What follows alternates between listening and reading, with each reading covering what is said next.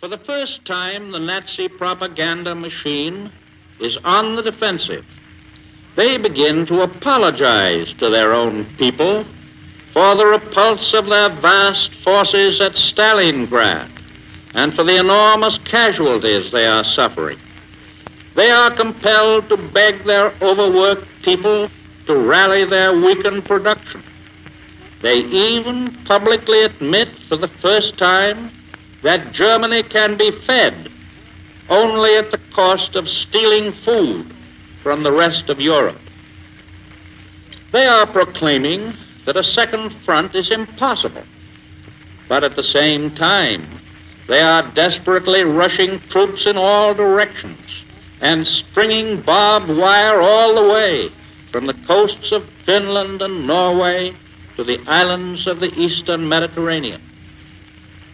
And meanwhile, they are driven to increase the fury of their atrocities.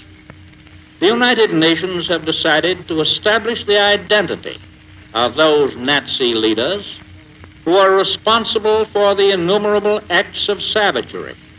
As each of these criminal deeds is committed, it is being carefully investigated, and the evidence is being relentlessly piled up for the future purposes of justice. We have made it entirely clear that the United Nations seek no mass reprisals against the populations of Germany or Italy or Japan. But the ringleaders and their brutal henchmen must be named and apprehended and tried in accordance with the judicial processes of criminal law. There are now millions of Americans in army camps, in naval stations, in factories, and in shipyards. Who are these millions upon whom the life of our country depends? What are they thinking? What are their doubts? What are their hopes? And how is the work progressing? The commander in chief cannot learn all of the answers to these questions in Washington. And that is why I made the trip I did. It is very easy to say, as some have said, that when the president travels through the country, he should go with a blare of trumpets, with crowds on the sidewalks, with batteries of reporters and photographers, talking and posing with all of the politicians of the land.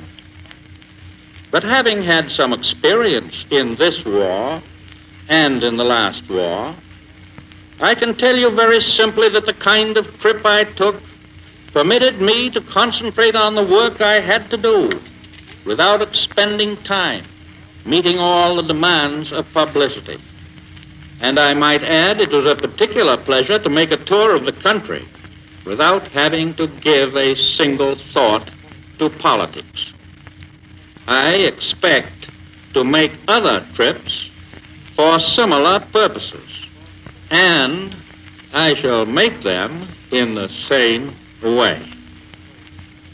In the last war, I had seen great factories, but until I saw some of the new present day plants, I had not thoroughly visualized our American war effort. Of course, I saw only a small portion of all our plants, but that portion was a good cross section, and it was deeply impressive. The United States has been at war for only 10 months and is engaged in the enormous task of multiplying its armed forces many times.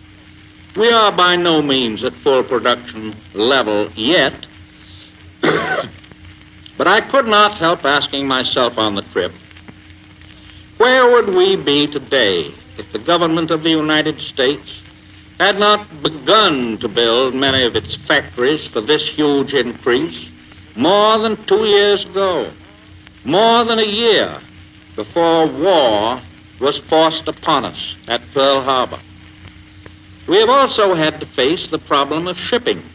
Ships in every part of the world continue to be sunk by enemy action, but the total tonnage of ships coming out of American, Canadian, and British shipyards day by day has increased so fast that we're getting ahead.